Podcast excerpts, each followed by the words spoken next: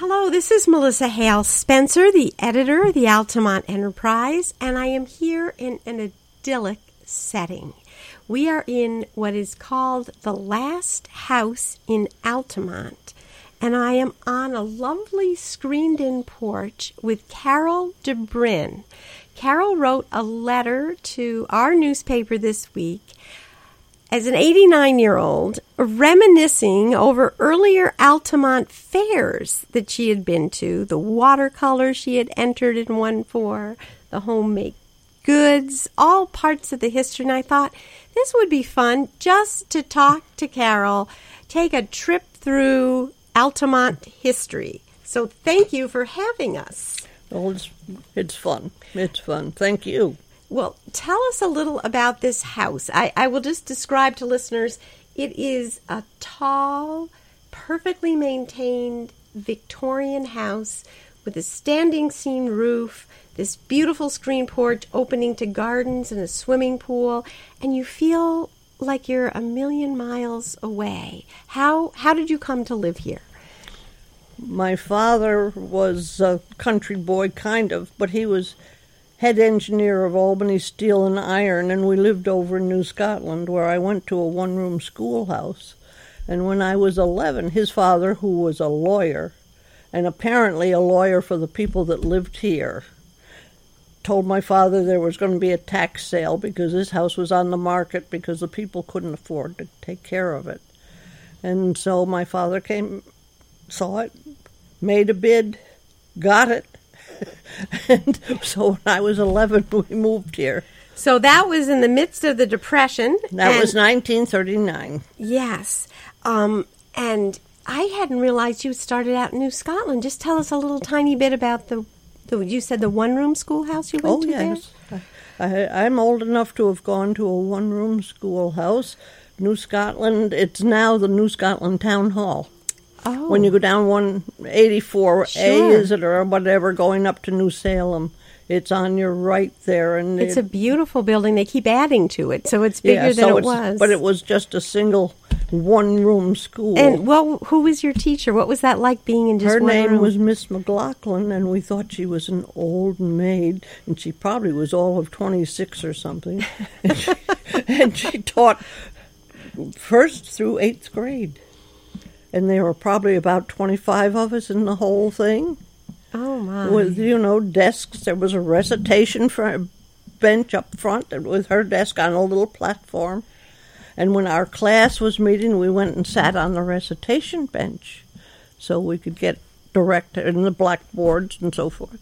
And when we weren't, we went back to our little desks.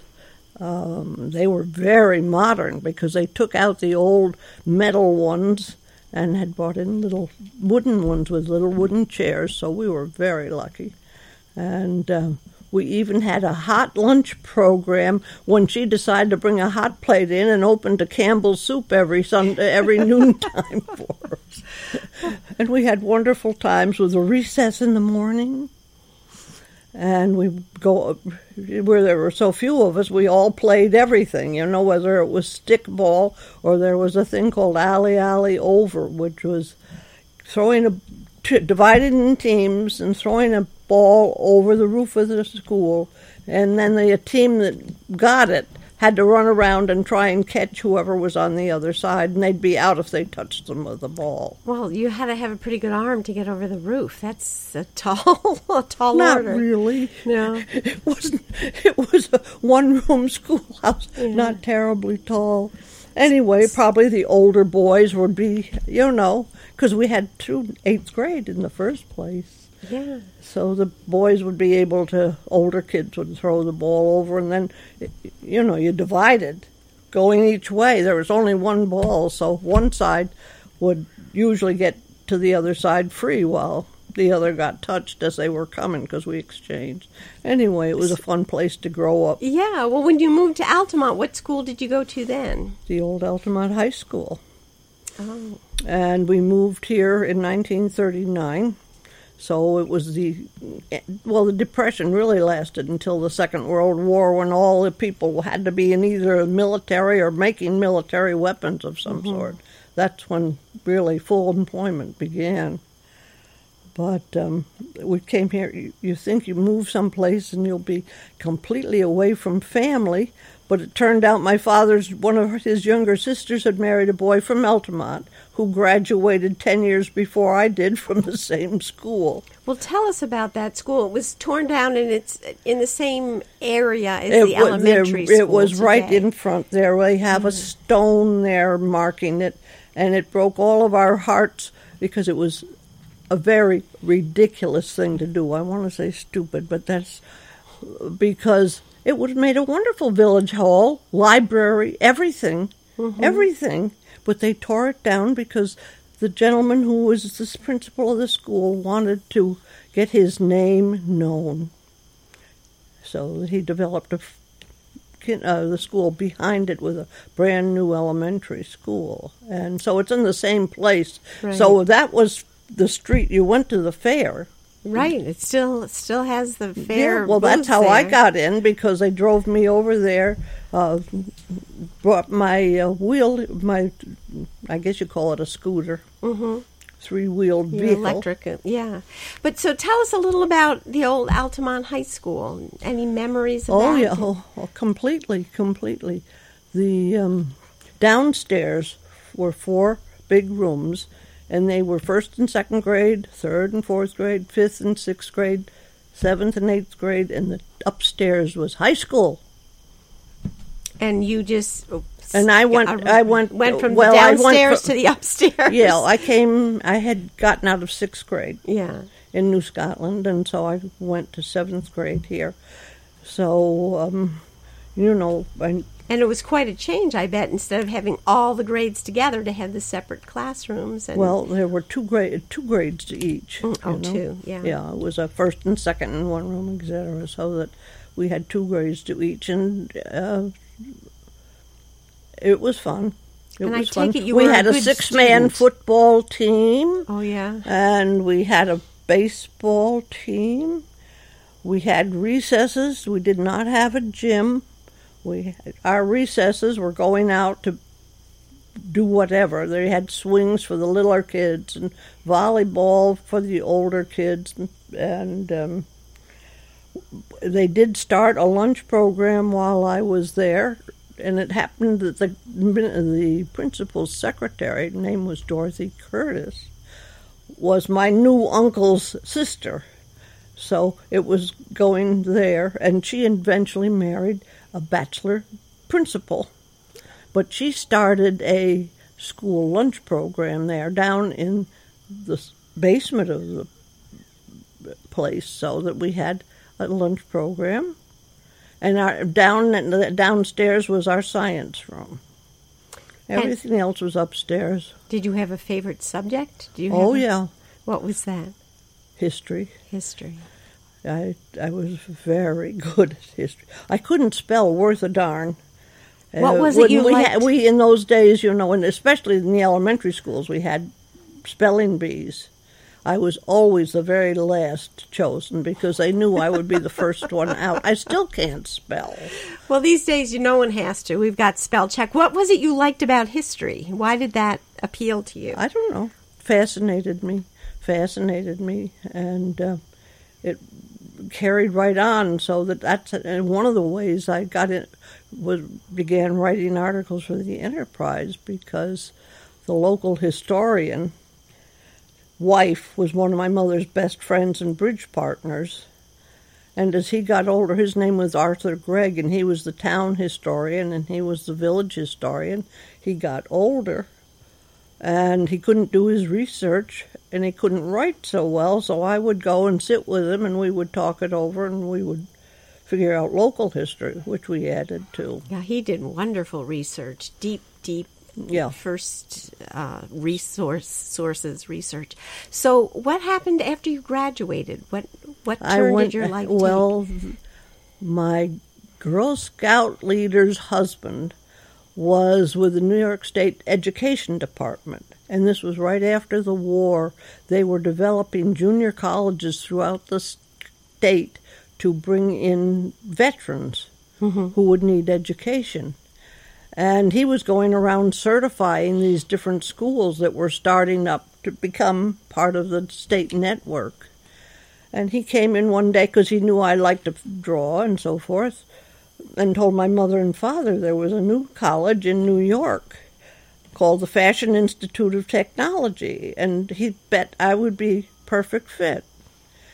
And so when I graduated from high school, suddenly having been a country girl with nothing uh, in the way of society, I was went down and uh, You were at went- FIT in New York City. I went to college in New York. I scared.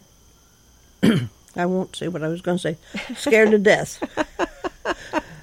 and I had uh, met a couple of girls. My they didn't have a residence or anything. Um, my mother had a friend who was had been a dancer and had trained in in New York, and she said she had lived at the Three Arts Club and that that was for girls studying in the arts. And so my mother investigated, and they sent me down to the Three Arts Club, and then I had to either take a bus or a subway because the Three Arts Club was 85th Street and the Riverside Drive. And FIT started as the top two floors of Central Needle Trades High School and so uh, and that was at 23rd Street, 24th Street, and um, Broadway. I had no idea you studied fashion. So tell us about what that was like. Well, in those days it was a junior college, and um, they the fashion industry wanted this because they thought that um, the people that were doing fashion then education were not practical. I mean, they were teaching the girls or the boys to draw pictures and design clothes, and that didn't seem sensible to them. They wanted somebody that knew what the heck they were doing with fabric. Mm-hmm.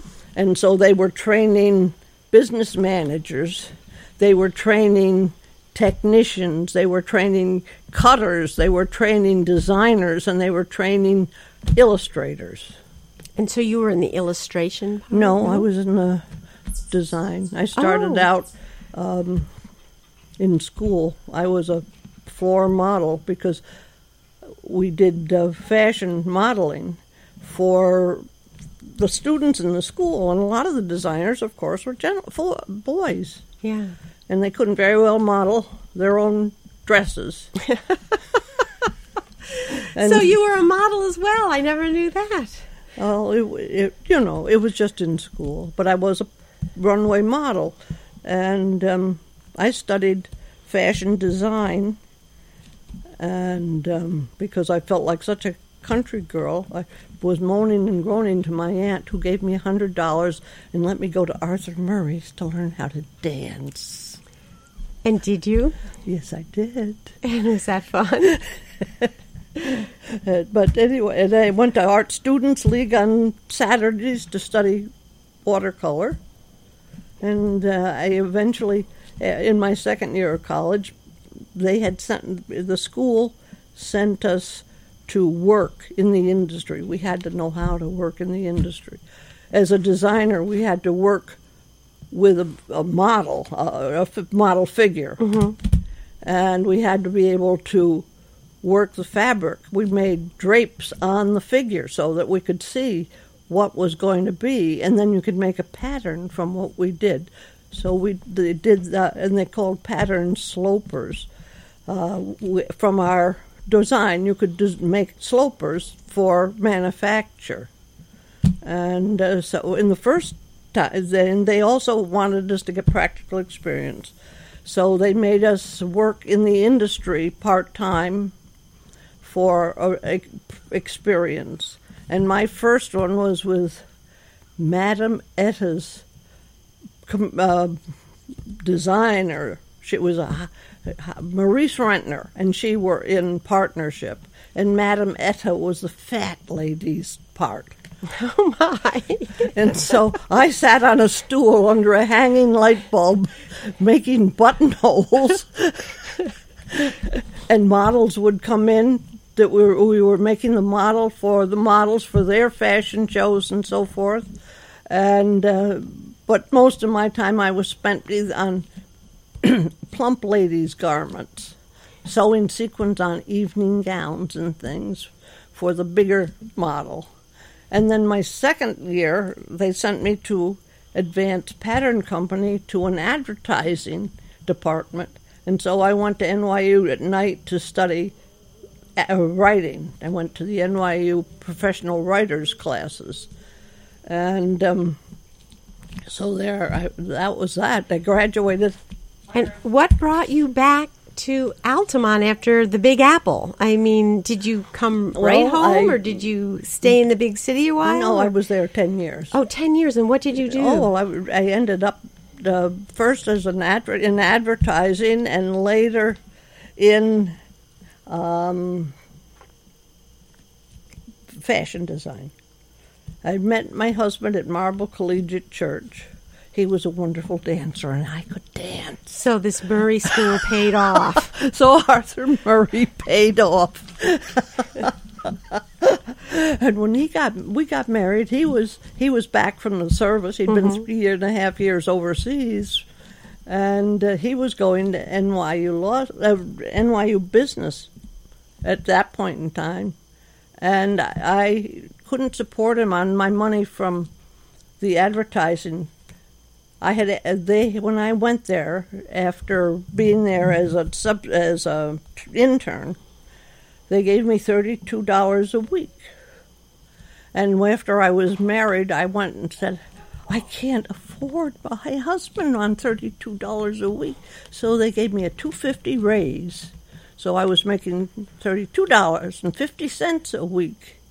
He was getting his GI money we got a apartment on the ground floor in Greenwich Village. We lived in Greenwich Village. So Greenwich Village in the 1940s must have been a very exciting place. Mrs. Roosevelt lived on the corner of the same street we were on. She was on Washington Square. that's, that's the dogs so this, that live yeah, here. Yeah, that's great. Why Are they coming to meet you, or are they just going to keep barking through your interview? Uh, sure. All right. On. And uh, so, We'll pick up where we left off after we meet the dogs. Is this Eleanor Roosevelt? Yeah. Oh my goodness. That's when she was writing her my my day column. Oh, yeah. And she lived in Holley Chambers on the corner of oh, Washington Square. Hi, puppies. Hello. Hello. They've been inside all day, so. yes, I know how that is. They I got love knocked over by my dog last night when I came home. The table will be knocked over or Yeah. whatever. Hi. You're And anyway, right this away. is Jeremy Rocco. How do you do, Melissa and it's his Spencer? wife that took the picture from the fair. Oh, it was a great picture. We Cute, ran it we, really um, big because she really knew how to, how to take a picture. And all of his photographic equipment is out in that room. Hey, hey, hey, hey! You can't, you can't get pet and bark. That's just. It's not how that works. So let them go in the other if yeah, you want to. Yeah. Hello, Sit, Stitch. This is the That's This Stitch This is and that's, Mama. uh, Ditch? Yeah. Believe it not, Mama's she's the mommy. little one. This is And Mama? Mama Yeah. ran into a handsome Great Dane. Yes. And so her daughter's a bit bigger than she is. oh, so they're mother daughter. Yes, Yes. their mother Oh, daughter. Isn't that great? Uh, Their the little mother, one's nine daughter. and the other one's seven. So Oh wow! that's what I get for leaving my dog with my mother for a semester while I was nice soft You know. ears you have. Yes, he went to. uh, I went to school and he went to a Florida University. You were over. Oh, very nice. Where'd you go? Florida State. Uh-huh, so you were up north. How do you like it? What'd you go for? I assume. Music performance. Nice. And then you from around here, or? Yeah, I'm originally from Saratoga County. Oh, nice. Cool. Very Where'd you go? Um, UCF didn't finish, but uh, so I did um, two years at Hillsborough and then transferred to UCF. Engineering. That's where my mom lived. It's a huge story. It's another. It's another. It's just, it's an interview for another time. Yeah. well, very nice to meet your Um, Yes, dogs. you as well. I'm sorry. Let me uh, let me get them out of your way. Stitchy, you have to go to the bathroom. Come on, come on. She's in her She- glory. She Anybody likes to sit her. under the table by Grandma's feet. Come on, you. You need to go out. Tell her a treat. Come on. Tell her a treat. Go give her a treat. Come on, go get your treat. That's the She's magic outside with me, word. so if you. Huh? I'm sorry. What are you saying? I said that's the magic word, treat. Always. You know where to get it. I know where to get it. And you can just shut the door and they can stay in there all they want. Will do. Nice to meet you. so, coming back to the interview after the dog meeting interlude, you were just mentioning you were in Greenwich Village and lived near Eleanor Roosevelt. Well, uh, I live.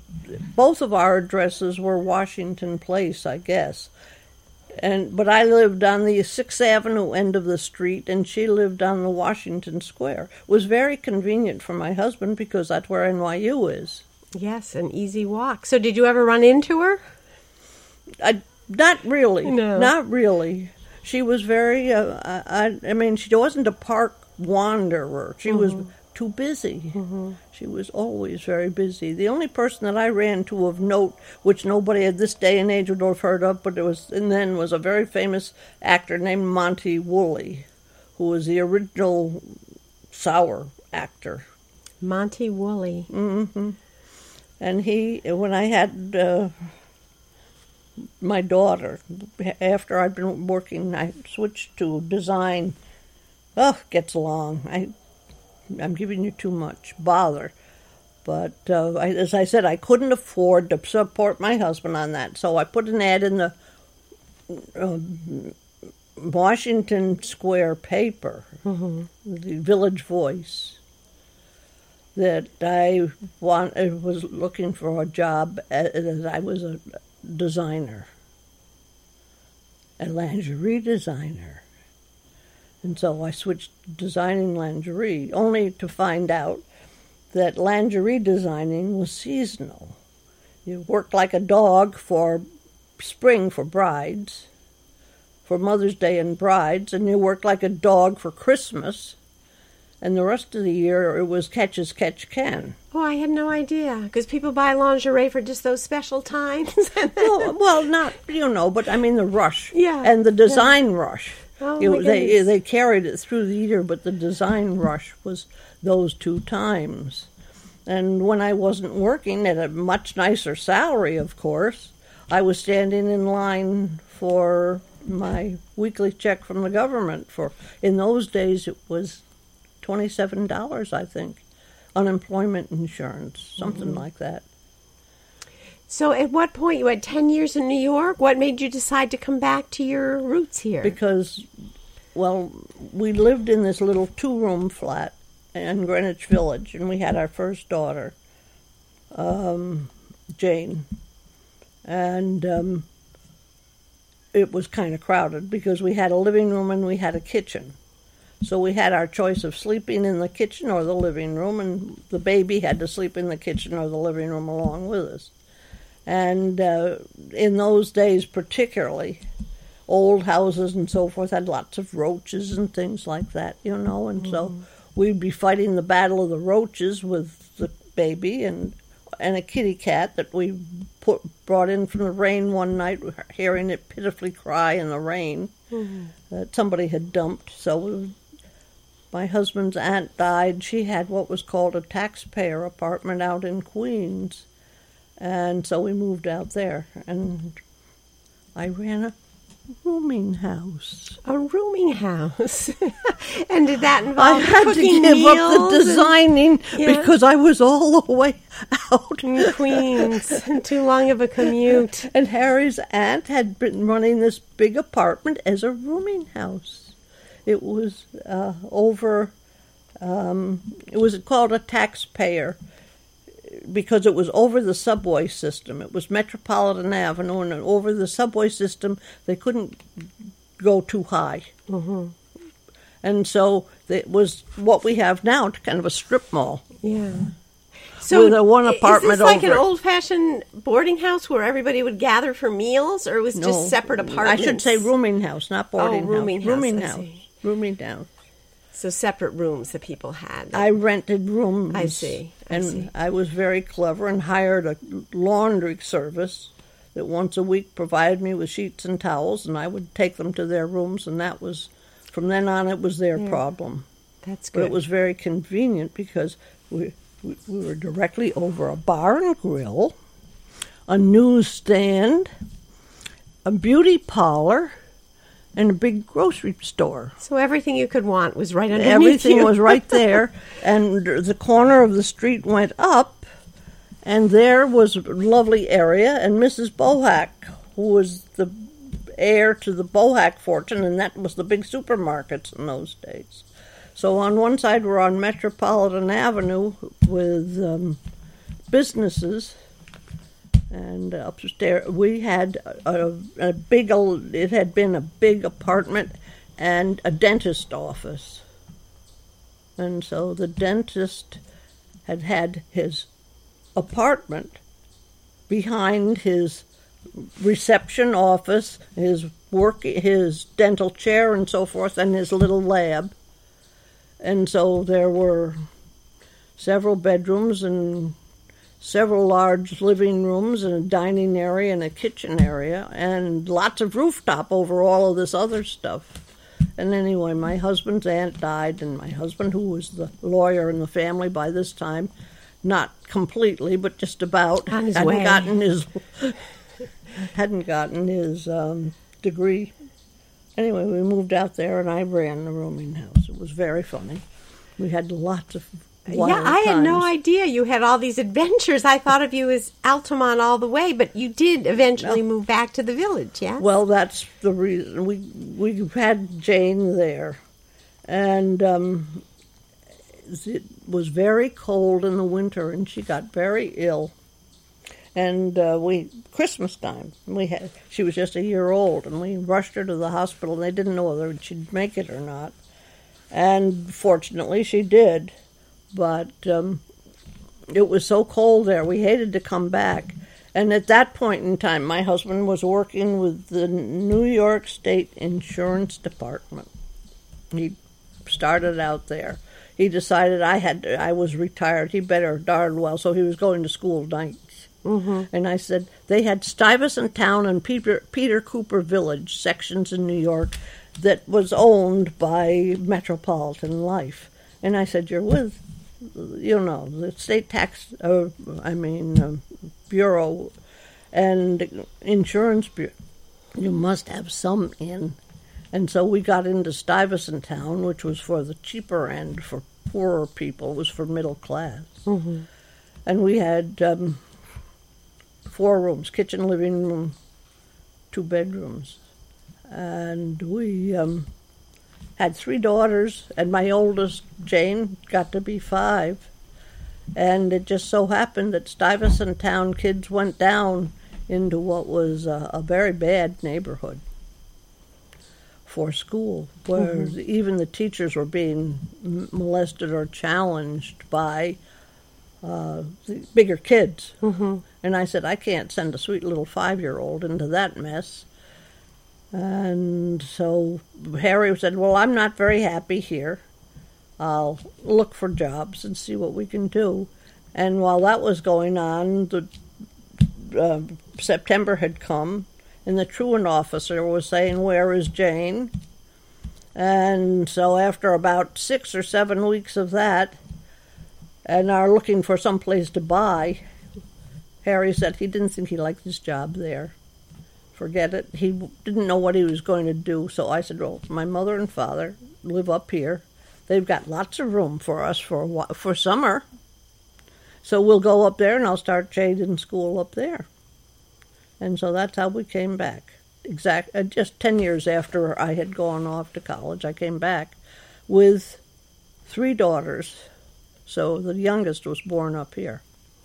And you've been here ever since, except now you spend your winters in Florida. So tell us about Altamont and what stayed the same over all these years and what has changed. Well, when when I was a kid here, we had an IGA grocery store, which is now where the knitting and yarn shop is. Mm-hmm. We had a A&P store, which was where Veronica's is, mm-hmm. and we had a Grand Union, which is where um, Cindy has her home front cafe. There was a Grand Union in there, and next to it was a um, newsstand and soda shop.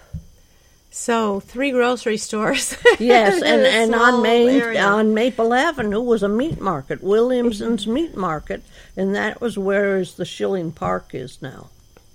After Williamson's went, they put in tennis courts, and then they ended up with I remember when they took out the courts and put it in the park. Yeah. Yeah. So that was After that. the road construction. But we had so we had everything here in the village, you know, as a kid, as far as the grocery stores and everything. and your children could walk to school. Yes. Um, not then. no. I did Yeah. when I, but when my kids were here, they had the bus. Oh. The bus would come out and uh, stop at the end of the driveway where our mailbox is.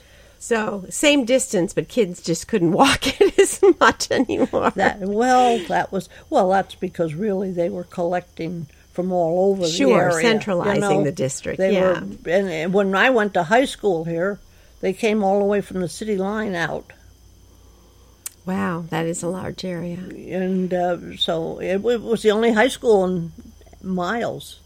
So, some of the things that make Altamont distinctive, one of the things you told me about was a mayor that inspired you and I think other Altamont residents to sort of adopt a Native American or someone from a different culture. Could you tell us a little about that and what happened? Well, Altamont really had kind of a system of the leading men in the community kind of took turns running for mayor, and there was never any opposition much. And my father had been mayor for a couple of terms, and had, he, um, this chap named Larry Lawrence Warner, Larry Warner. There are Warners still here in town. You hear And what was your father's name? Edwin Sanford? Okay. He was Altamont's first judge. He had been mayor, he'd been on the board for years. By the time he finished, he'd been with the village, you know, more than 20 years, I guess, all in all. But he was a professional engineer. But anyway, it was, Larry Warner was the mayor at that particular point in time, and it was this bicentennial. And he thought, as a nice gesture for the bicentennial, he would get as many people as possible who would do um, a partnership with Save the Children or the Pearl Buck Foundation or something. And once you contacted them, you would get a choice of area. Mhm. And I'd always been interested in American Indian, so I decided that I would do an American Indian family or child and adopt. It was uh, you, in quotes, adopted the kid, and you provided twenty five dollars a month, I think, in the first place, to help support them.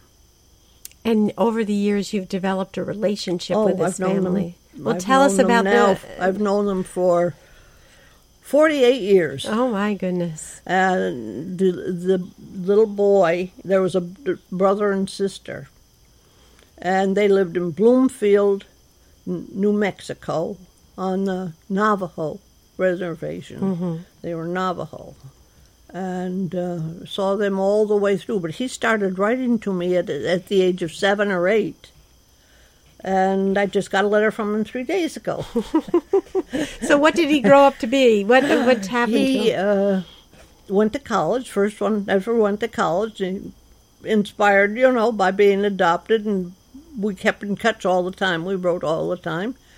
Uh, a home health aide. He um, was with one a big company in that area, and uh, he even was sent to Washington D.C. to lobby when they were talking about um, older people to lobby for home health for aid for people instead of that it be was cheaper and more economic not to send people to a home but to go to their homes and help them Yes, it's quite a movement now, aging in place. Yeah. Yep. So, um, so you went he- out to that's visit what he's still doing. Oh, yeah, and you you've been out to visit there, right? I've been to vi- visit there. His sister came here for her high school graduation. Uh, she was a music. She was a musician, touring the Indian areas with um, Navajo Christian band. Oh my goodness. And so, for her graduation present, I got her an electric guitar. And after that, she said we went all over the place. She was playing her electric guitar. And so she's still a musician. She went up to Alaska and that was on the radio up there with Christian music. Oh my. Well, and also, I wonder if you could tell us. I seem to remember you had a pet bird that was Oh. very unusual. Well, the, we've had all kinds of pets. Pets. When I was a high school student, my boyfriend bought me home a baby crow, and that crow grew up in the apple tree back here and with us, and he learned to talk all by himself. And when I would come home from school, he would comb my hair and call me Pretty Carol, which was a very nice thing. Yeah. So we were always used to animals, and um, when I was writing for the Enterprise, a weekly column, uh, the guy, the, everybody let me do what I wanted. I had a column that I could. I mean, I acted as a reporter too, but I had this column I could write what I darn well pleased. And I had written that we were, had caught a baby bird, a robin, we thought, that had fallen off a nest, and we were bringing it up on um, cat food, the mashed cat food. Pair of tweezers, you touch its beak and wide open mouth and gobble it up. And so this lady over in Schenectady called me up. I guess she called the Enterprise first, then got my telephone number and said, I have a baby here that fell out of a tree. Its eyes aren't even open. I said, Well, I don't know if I can do anything but bring it over. So she brought this bird over. And well, the one we were bringing up, the robin, the girls had named Arlo Guthrie. so That's I a sign of the times. so I said to this little little thing, we didn't know what it was. It was so little. I said, "Well, let's just call it Beethoven." And I couldn't spell. I didn't know there was an H in Beethoven. but you were trying to get some classical. I was getting to the- classical music, Yeah, and even if. I couldn't spell it. and so we brought the two of them up upstairs in one of the bedrooms, and we taught them how to. When they grew up, we taught them how to fly. You get them on your hand, and you do this, and they flap their wings and so forth. And after they could fly, we opened the window and let them go out. And uh, it turned out to be a robin and a boat-tailed grackle. The boat-tailed grackle was Beethoven. And And they both flew off, and we didn't see them. well, why? We figured they had a lovely home. Well, a couple of years later, my daughter's fiance was painting this wall of the out here on a ladder up on the top of this wall, and I heard him yelling, "Carol, there's a bird out here driving me crazy." So I went out and I saw this blackbird, and the blackbird saw me and it came down, and I said, "Oh, are you Beethoven?" And it it said, "If you are, let me know. Well, it came around, it followed me around to the front door, got on the front porch, and I said, Well, I'm going in. Do you want to come in? And the bird came in and lived with me for 10 years. we figured his wife had died. They are monogamous. Yeah. Most of the blackbirds are monogamous. And I figured his wife had died and he came home to mama. he was looking for his first mother, and he did. He used to ride around on your shoulder. He rode around on my shoulder. We'd go out. He traveled all across the country with me. He went on vacations with me. We let him fly loose. He'd come back and sit on top of my head when he wanted to go in. And was he also able to talk, or was that just No. your childhood? I crow? don't think that they have the ability. I see. Um, crows, I think, can. Uh, you know, they they say crows are about the smartest thing going. Very, very clever. Lots of fun and so forth and so on. But he he, he had uh, our first one. We called him Caulk. No, we called him Mert after Fibber McGee and Molly and Mert the telephone operator, which is way back in the 30s, a radio serial yeah. and we'd say, "What you say, Bert?" And he'd say, "What?" what?" At us. You know, he rode around on the steering wheel of my boyfriend's little Model A Ford. When we went out, we'd say, "Honk," and he'd say, "Honk, honk, honk." crazy, crazy time. Yeah. well, you mentioned um, how your later bird, Beethoven, went all across the country with you. Tell us about some of your most interesting trips where you Well, went my father was a semi-invalid, and my daughter was graduating from law school out in Seattle. And so we were going out for her graduation, and my father and I had uh, we had at this point in time gotten a um, Dodge no, a Chevy van, I think. And uh, that up there is Beethoven's traveling cage. Oh, and suspended from the ceiling of this lovely screened-in porch is a wicker cage, probably twice the size of a shoebox, that um is still is hanging and looks in good shape. Well, it sat between my father and I in the front seat, and he went all across the country with us. And I stopped to see the Indian family out there in Bloomfield. And And was this on the Navajo reservation? on the Navajo reservation. And uh, so we stayed at a motel right on the uh, right near there, and the family. I said to Douglas, who was the boy who I'd been writing to at this point in time. He was probably about eighteen or something. If you'd like to bring the family in, I'll take them out for supper.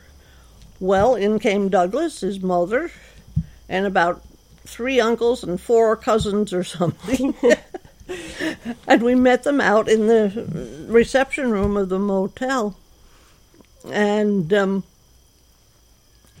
Beethoven was there. I said, Would you like to meet my bird? They said, Oh, sure. So I took him out of the cage. Well, I didn't have him in the cage, I had him in our room. He was always loose and wherever he went. And he came out on my hand and then sat on my shoulder and introduced him to all the fa- family, all Navajo Indians. And Douglas's mother had on a beautiful bird necklace. And she took it off and put it on me and said, Sajika Weha. That means bird lady. oh, And I still have the goodness. necklace. Sajikawiha. That's you, the bird lady. And so that was a fun stop there. And then we did get to uh, Seattle and my daughter's graduation. And, uh, the, you know, we let Beethoven outside. When he wanted to come back, he'd get on my head and come in. You must miss him. So who are you? I pets? did. I missed him terribly. I said, I miss his paws. He never, he never got my clothes dirty. Believe me, he never pooped on me. Yeah. He was very good about that. Yeah. But I did miss him because he took a, every time I took a bath, he took a bath with me. Oh my goodness. He'd sit on my knees and slide off into the water and splash around. And Do you have pets now? well, we have the two dogs. That Yes, we just met And the I two have uh, my daughter and I have a cat that is now ba- travels with her back and forth from Florida to here, and she's here for the month of June. So the cat was here for the month of June, but we couldn't have the dogs in the house then because the cat we were afraid Oh, yeah. would you know the dogs would hurt it. It was a, uh, just turned a year old now, and it was a Persian, very cute little guy, and uh, so I do have that cat when I'm in Florida, and so he's Grandma's pet. So we're winding down on the amount of time we have, but I wonder if you could just talk a little about your painting because over the years I've seen just some lovely paintings that you've done and tell me about why you paint and what it is you capture Well, with that. As I said, when I was in college, I went to the Art Students League Saturday mornings to study watercolor, and uh, didn't have any money particularly. So whenever I had to give anybody a present, it was a painting. It was a watercolor, and uh, it was fun because the girls I met in the Three Arts Club, one was studying voice at the Metropolitan Opera, and the opera building was just within a block or so then of the Art Students League. So I would go and do my painting in the morning, and then meet them at the art at the opera because her voice teacher had two seats in the opera. And if she wasn't there, we could go in and use her seats and Oh. do standing room. We'd buy standing room only and go to the opera Saturday afternoons. How lovely. So that was lovely. But anyway, uh, you know, I just started, uh, as I said, gifts. And um, when I was with the Advanced Pattern Company, I needed money for a wedding dress. So I talked to the vice president, and they said, I will make you a hand done Christmas card if you want. So that week, I mean, when I had to get them to him, I spent day and night painting Christmas cards. So it wasn't like you painted a Christmas card and then had it reproduced. You painted No, in each those card days I wasn't that smart. I painted all 500 of them. Oh my gosh! What was it? Different scenes? it was just, or- I, you know, you'd think I would remember what the scene was. But the same but I have- scene But I also, I said, and I will um, sign it for you. I copied his handwriting, so every one of his Christmas cards that year went out handwritten and hand done. and in return, you got a wedding dress. I got a hundred. I earned enough money to buy my wedding dress, which cost me exactly a hundred dollars. Oh my! Oh my! So t- describe your wedding dress. Being in the fashion world, you well, must have had it, a, I actually, uh, if you knew New York in the years past, there was a what there's year? what year? Square. What year was your wedding? a forty-eight. Okay. Union Square was a big square where lots of soapbox orators and so forth spoke. But there was a discount store, which would be the Walmarts of that day, I guess. And um, they were on the square. And I went down there. They had a designer's knockoff room. Mm-hmm. And I got a knockoff wedding dress from a 57th Street uh, high end boutique for that hundred dollars, and it was white satin. Lovely. And what happened to it after the wedding? Did any of your daughters wear it, or did it? I made it over for two daughters and my maid of honor. So it's been worn four times, and now it's hanging in the closet for my granddaughter if she ever wants it Lovely. out in California. What a great family tradition. So it was. So you sew. I mean, as well as designing, you're able to take that oh, I had material. to. into- I yeah. had to. I had to take machine techniques. I had to make take part uh, pattern making. I had to take all of that kind of thing. So I made all my girls' clothes except slacks. And just so listeners know, Carol is still dressed very fashionably and colorfully. She has a turquoise top on today with a lace yoke that goes perfectly with the tones in the swimming pool behind her, and then a, a patterned in turquoise and jade hues gathered skirt. So it goes with her jade. Is that a jade bracelet? A turquoise No, no, bracelet? no. That's turquoise. Turquoise. That's an Indian turquoise. Oh my goodness! Isn't that lovely? Isn't With that silver pretty? in between, yeah. Really After, nice. just when you finish, I got to take you in the house for a minute because you'll be able to see some of my paintings. But some the uh, the Indian family have over the years. I've got a tremendous collection of Indian stu- stuff, artwork. Well, I would love to, and we're we're finished with our interview, so we'll close out.